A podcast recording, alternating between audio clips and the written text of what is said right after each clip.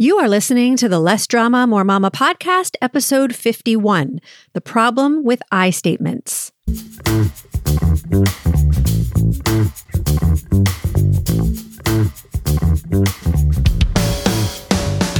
This is Less Drama, More Mama, the podcast for moms who want to feel calm, in control, and confident about how to handle anything life throws their way. You're ready to go from feeling frazzled and disrespected to feeling calm and connected, this is the podcast for you. I'm your host, Pam Howard. Hey there, Mama. How's it going? It's the last week of July, and it is hot in Florida. I recently got back from a trip to Colorado, where it was also quite hot in places like Denver and Boulder, but the mornings were so cool. And of course, up in the mountains, it was gorgeous.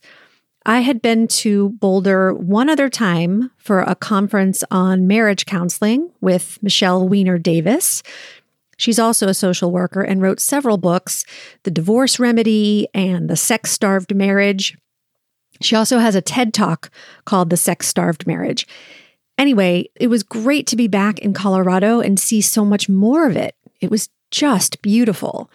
I don't get to see the mountains here in Florida. So I hope those of you who do get to see the mountains every day, you really appreciate how beautiful they are. Today's topic is the problem with I statements. For those of you who aren't familiar with I statements, they're a technique often recommended by counselors and therapists to help with communication. They're especially common in couples counseling.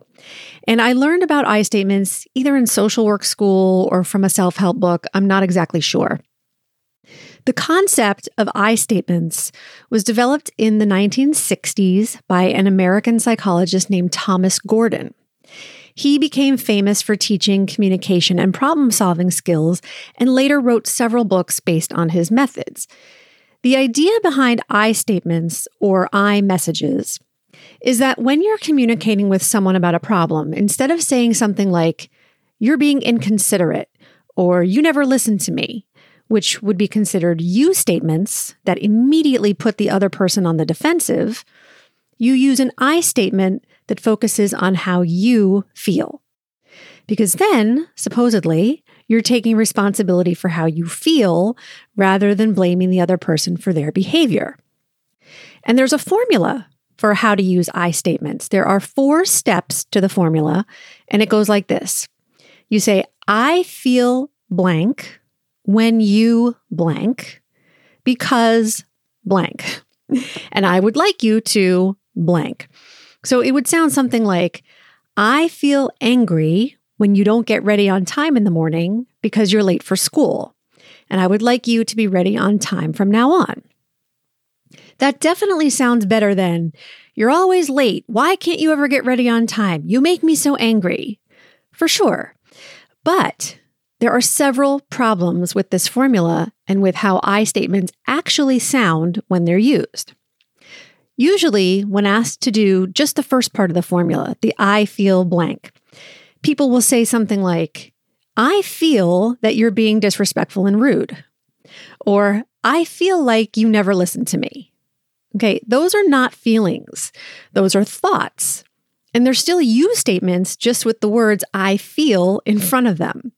So that's problem number one. People will confuse feelings with thoughts and just say, I feel that you. When you say I feel, you need to follow it with an emotion.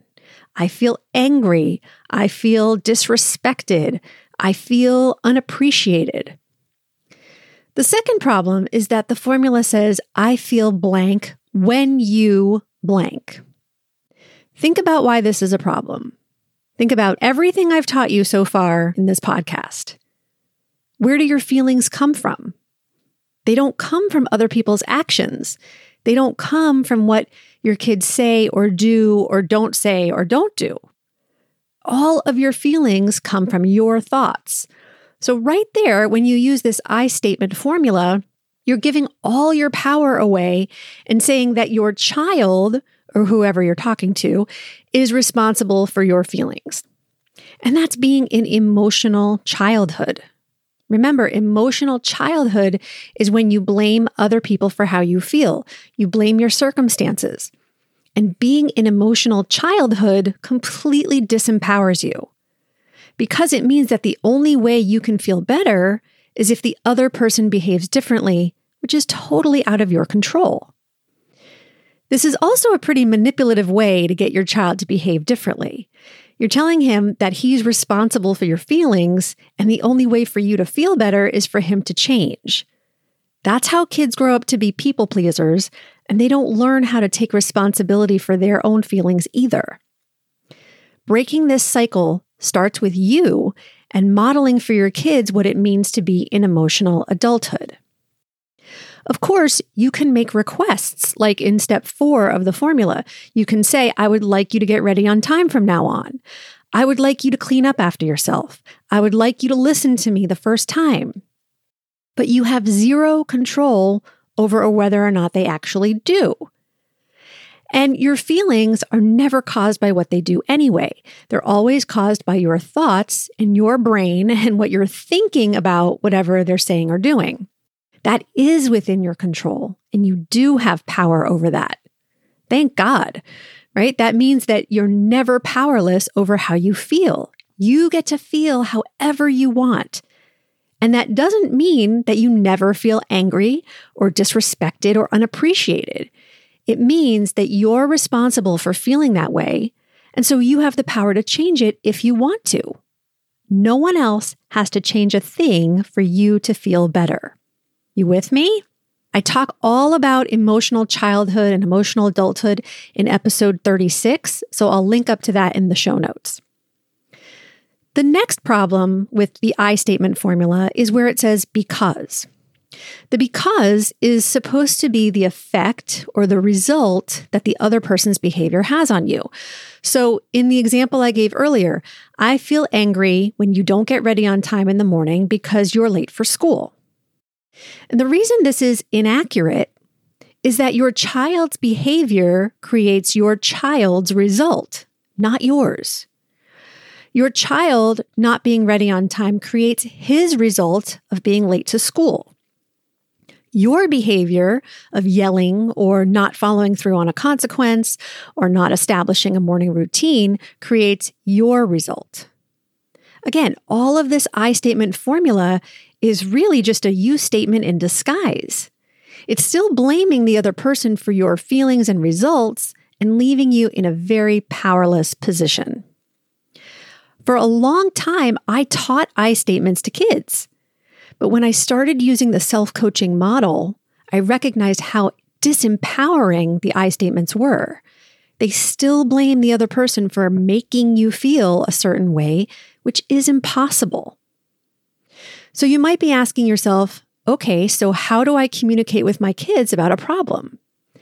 And the answer is that you always want to coach yourself first.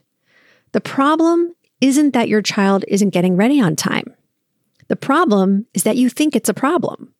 Your child being ready at 7:35 instead of 7:25 is neutral. It's not good or bad until you have a thought about it being good or bad.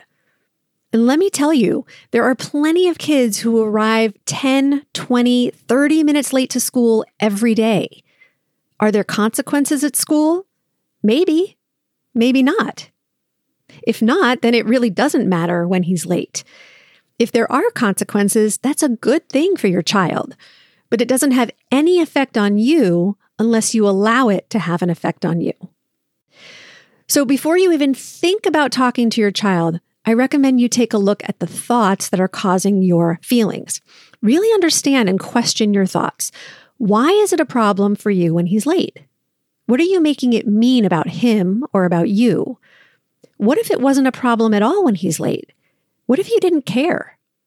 Answer all of those questions for yourself first. And then you want to get yourself to a place of love for your child instead of anger or frustration. Remind yourself that your child is having a problem, not being a problem. Instead of asking the question, why doesn't he get ready on time? And finding all the evidence to answer that, Ask, how can we leave the house at 725 without rushing around and without any drama? Let your brain get to work on answering that. Maybe he needs to wake up earlier.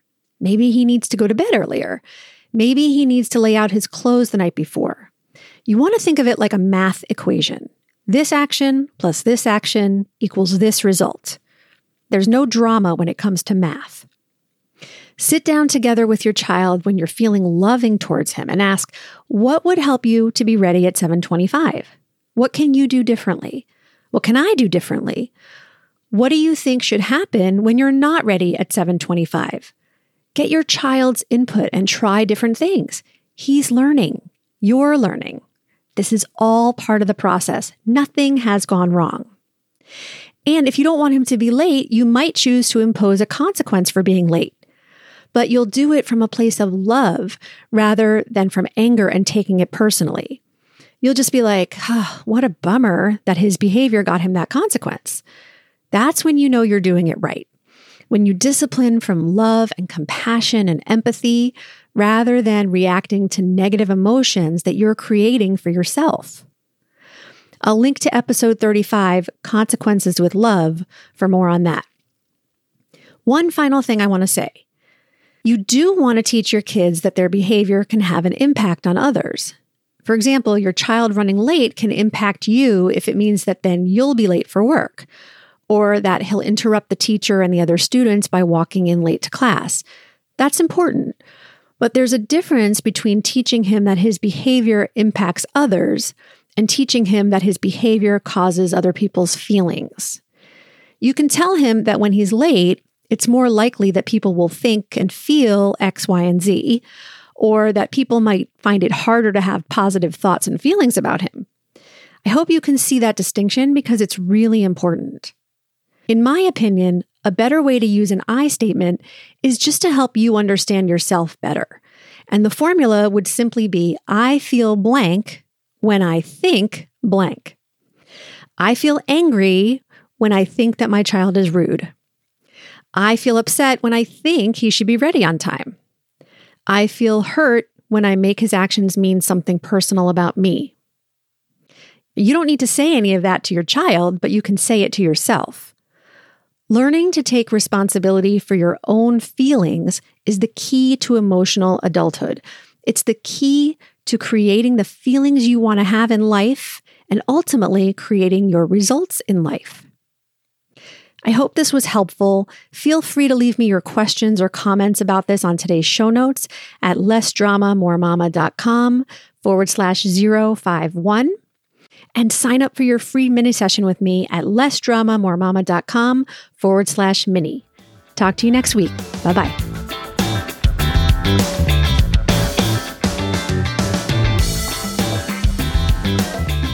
Thank you for listening to the Less Drama, More Mama podcast.